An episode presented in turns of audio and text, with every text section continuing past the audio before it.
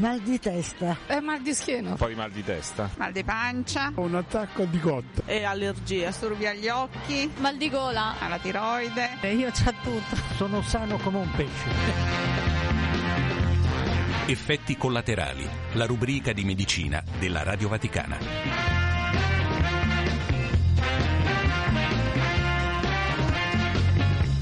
Benvenuti da Iliana Storie al settimanale di medicina effetti collaterali realizzato in collaborazione con i medici del Policlinico Gemelli e del Bambino Gesù. Oggi ci occupiamo di arte come terapia, poi alcuni consigli per un buon rientro di bambini e adolescenti a scuola.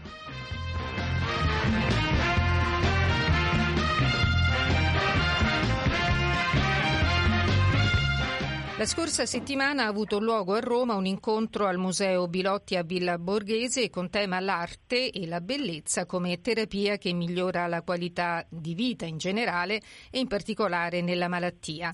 Era presente tra gli altri il nostro ospite, il professor Vincenzo Valentini, direttore di Gemelli Art e vice direttore scientifico della Fondazione Policlinico Universitario Agostino Gemelli. Professore, benvenuto. Grazie, un saluto a tutti gli ascoltatori. Professore, noi ci siamo occupati diverse volte dell'attività di Gemelli Art. Se può riassumere brevemente per chi non conoscesse questa realtà. È un percorso che da circa dieci anni abbiamo sviluppato in un reparto del Policlinico Gemelli, la radioterapia oncologica, dove trattiamo con eh, le radiazioni i tumori. E in questi trattamenti il paziente spesso è solo sala di terapia, soprattutto è un paziente oncologico, impaurito e quindi anche bisognoso di attenzioni particolari. E abbiamo pensato che potevamo attraverso l'architettura del e i disegni e, le, e, i servizi che potevamo mettere a disposizione del nostro paziente oncologico, eh, potergli offrire un'opportunità eh, di alzare la testa, di guardarsi intorno, perché la bellezza dell'arte poteva aprirlo di nuovo a una dimensione di relazionalità sulla quale poi costruire tutto il programma di cura. E quindi abbiamo riprodotto luoghi di Roma nelle sale di terapia, abbiamo eh, per i bambini disegnato una sala di terapia che è una favola, un grande acquario, poi loro sono i capitani di un sottomarino, abbiamo messo a disposizione uno jukebox speciale con il quale i pazienti possono scegliere la musica di, che, che, a loro piace da sentire durante la terapia e poi abbiamo aperto un The Hospital nel quale lì abbiamo arricchito oltre che di opere d'arte vere ma quadri e affreschi ma anche con una con grandi schermi, con eh, immagini che i musei principali di Roma ci hanno donato da poter mostrare ai pazienti fino ad arrivare a una sala immersiva dove uno sceglie il contesto, l'ambiente nel quale fare la chemioterapia. Questo è un disegno che si è sviluppato negli anni attraverso donazioni che abbiamo avuto da tante persone singole, aziende, strutture pubbliche che ci hanno consentito di realizzare tutto questo attraverso delle, delle donazioni. Il tema è ma questa esposizione all'arte è di beneficio? Quindi un po' ci siamo posti, anche essendo un policlinico universitario, un centro di un istituto di ricerca, di capire se questa beneficialità si poteva veramente misurare in termini di migliore guarigione e un po' di questo avevamo parlato alla manifestazione organizzata dalla, dalla Bracco. Quindi da anni sappiamo quanto l'arte e la bellezza siano terapeutiche per chi affronta un periodo difficile come quello della malattia. La novità oggi è che ci sono delle evidenze scientifiche. Ci illustra i dati inerenti all'arte terapia? Sì, ehm, in molteplici contesti eh, clinici, quindi non solo nell'oncologia, ma anche per altre patologie, ovviamente eh, principalmente quelle di tipo neurologico. Si sono raccolte i risultati di ricerche che hanno proprio portato a verificare se eh, o a dimensioni riabilitative o dimensioni di eh, recupero relazionale fossero possibili agevolati esponendo i pazienti all'arte. Da noi eh, nell'ambito oncologico dove ci sono anche de- delle evidenze noi abbiamo potuto misurare se eh, c'erano dei profili di persone che potessero essere predisposte ad avere quindi una beneficialità proprio da questa, da questa attivazione. E abbiamo somministrando dei questionari internazionali molto selettivi eh, cercato di misurare qual è la capacità dei nostri pazienti di trasformare in positività gli eventi anche negativi, quali quelli di una diagnosi di tumore, del percorso di cura, ma vederne un aspetto positivo e la capacità che avevano i nostri pazienti di una dimensione di spiritualità cioè la spiritualità intesa come la capacità che ha l'umano di dire il senso della vita, perché io vivo, perché succedono anche situazioni così tragiche. Se io riesco a quali le malattie, le morti, il dolore, se io riesco a trovare, avere un senso che poi può essere sì eh, religioso, di una fede, ma anche senza una fede, uno che ne sa trovare un senso, anche un ateo può avere una grandissima spiritualità, Beh, questi due gruppi di pazienti, i pazienti resilienti, cioè che vedono positività anche nelle situazioni negative, e i pazienti che hanno una dimensione spirituale, una capacità di narrare il senso della vita, queste persone esposte all'arte avevano delle attivazioni che gli hanno portato a avere dei risultati molto importanti in termini di guarigione, guariscono meglio. Quindi non stiamo parlando di stanno emotivamente bene, certo. hanno una positività, proprio eh, sono morti di meno.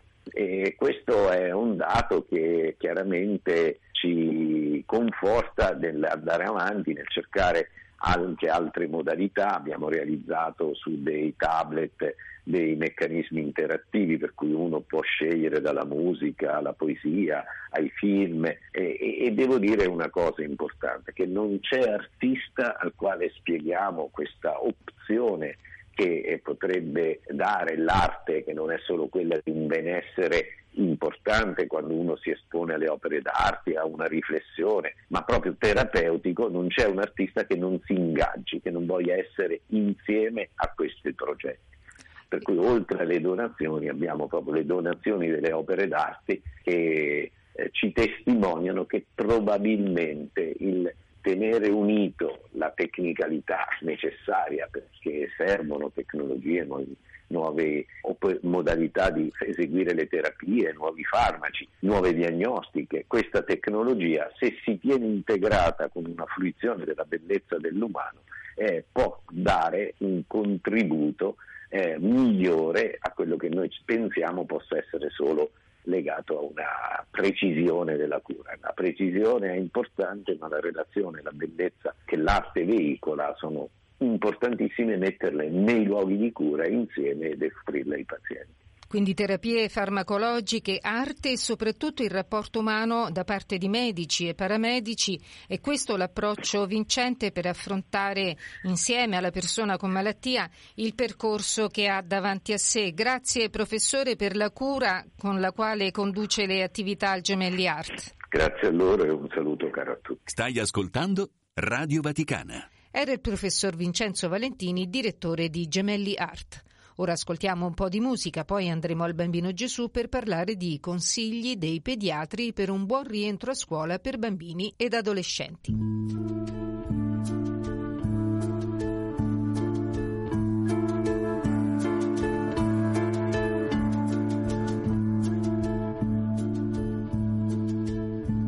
Il tuo amore così grande, mare attraversato per portarmi tante cose oramai dimenticate.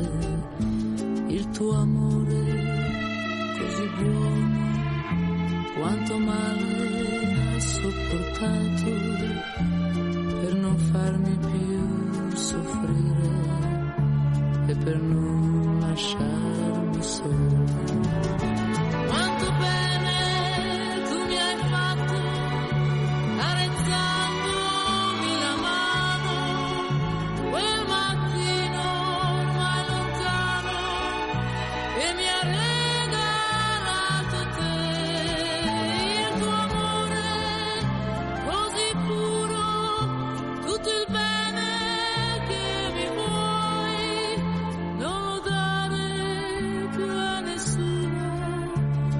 conservalo per noi.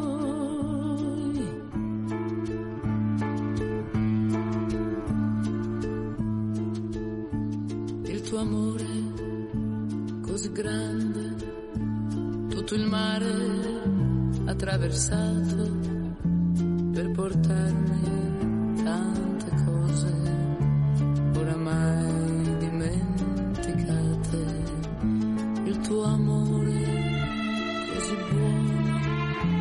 quanto male sopportato per non farmi più soffrire e per non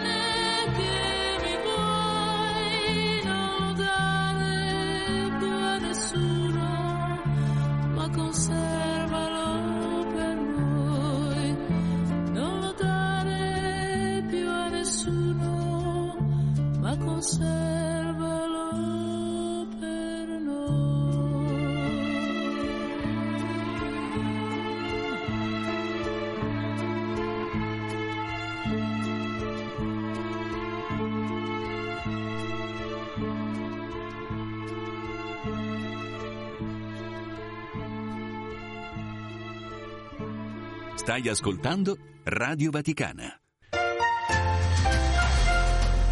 Settimana questa caratterizzata dal ritorno a scuola in tutte le scuole d'Italia di bambini e adolescenti che ritornano sui banchi dopo la pausa estiva. Gli esperti del Bambino Gesù propongono alcuni consigli affinché bambini, ragazzi e genitori vivano al meglio questo anno scolastico 2023-2024. Con noi la dottoressa Giulia Spina, pediatra di pediatria generale dell'ospedale Bambino Gesù. Dottoressa, benvenuta. Bentrovati, è un piacere essere qui con voi oggi. Grazie dottoressa. Allora è un momento particolare quello dell'inizio dell'anno scolastico. Quali sono i vostri consigli? Il rientro a scuola rappresenta per bambini e per genitori un momento delicato ed è importante che le famiglie supportino e sostengano i propri figli in questo momento.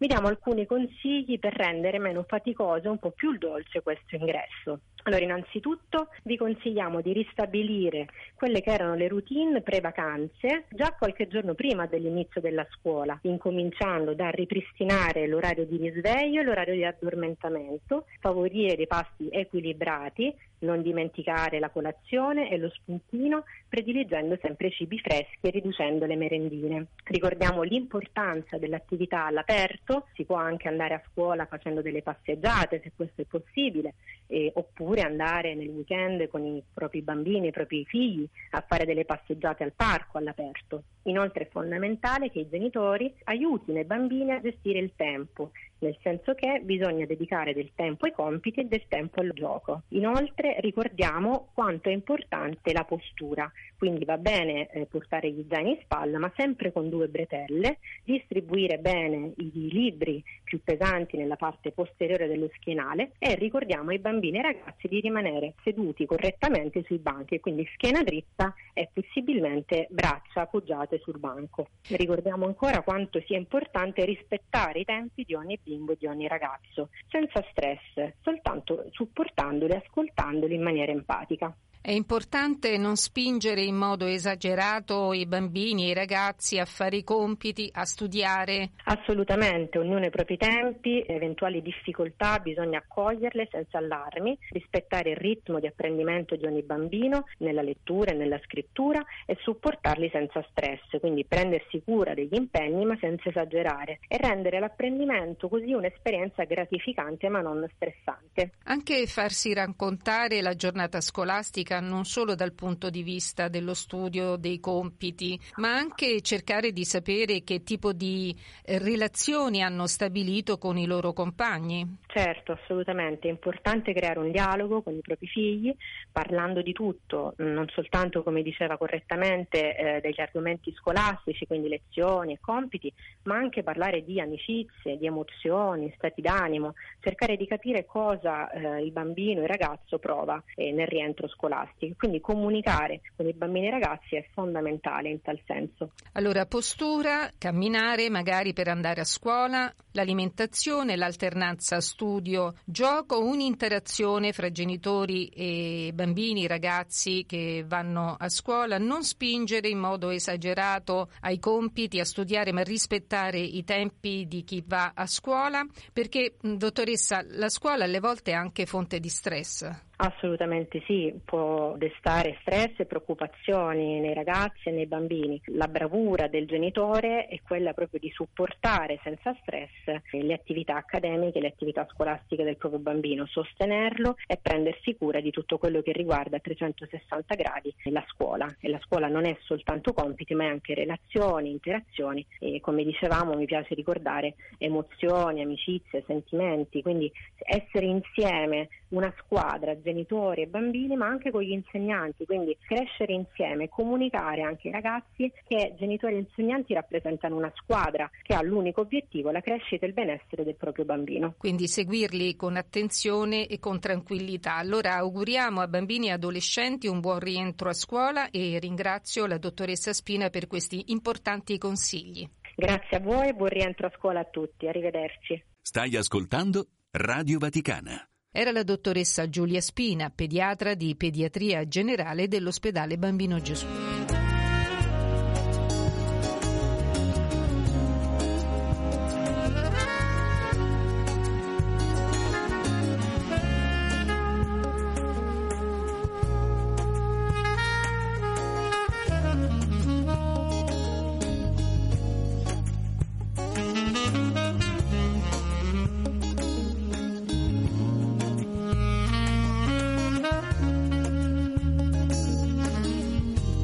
Termina qui anche questa puntata di effetti collaterali. Vi ricordo come sempre che per seguirci in diretta o riascoltare le nostre trasmissioni in podcast potete scaricare le nostre app Radio Vaticana e Vatican News. Un saluto da Eliana Astorri e un buon proseguimento di ascolto con i programmi del canale italiano della Radio Vaticana.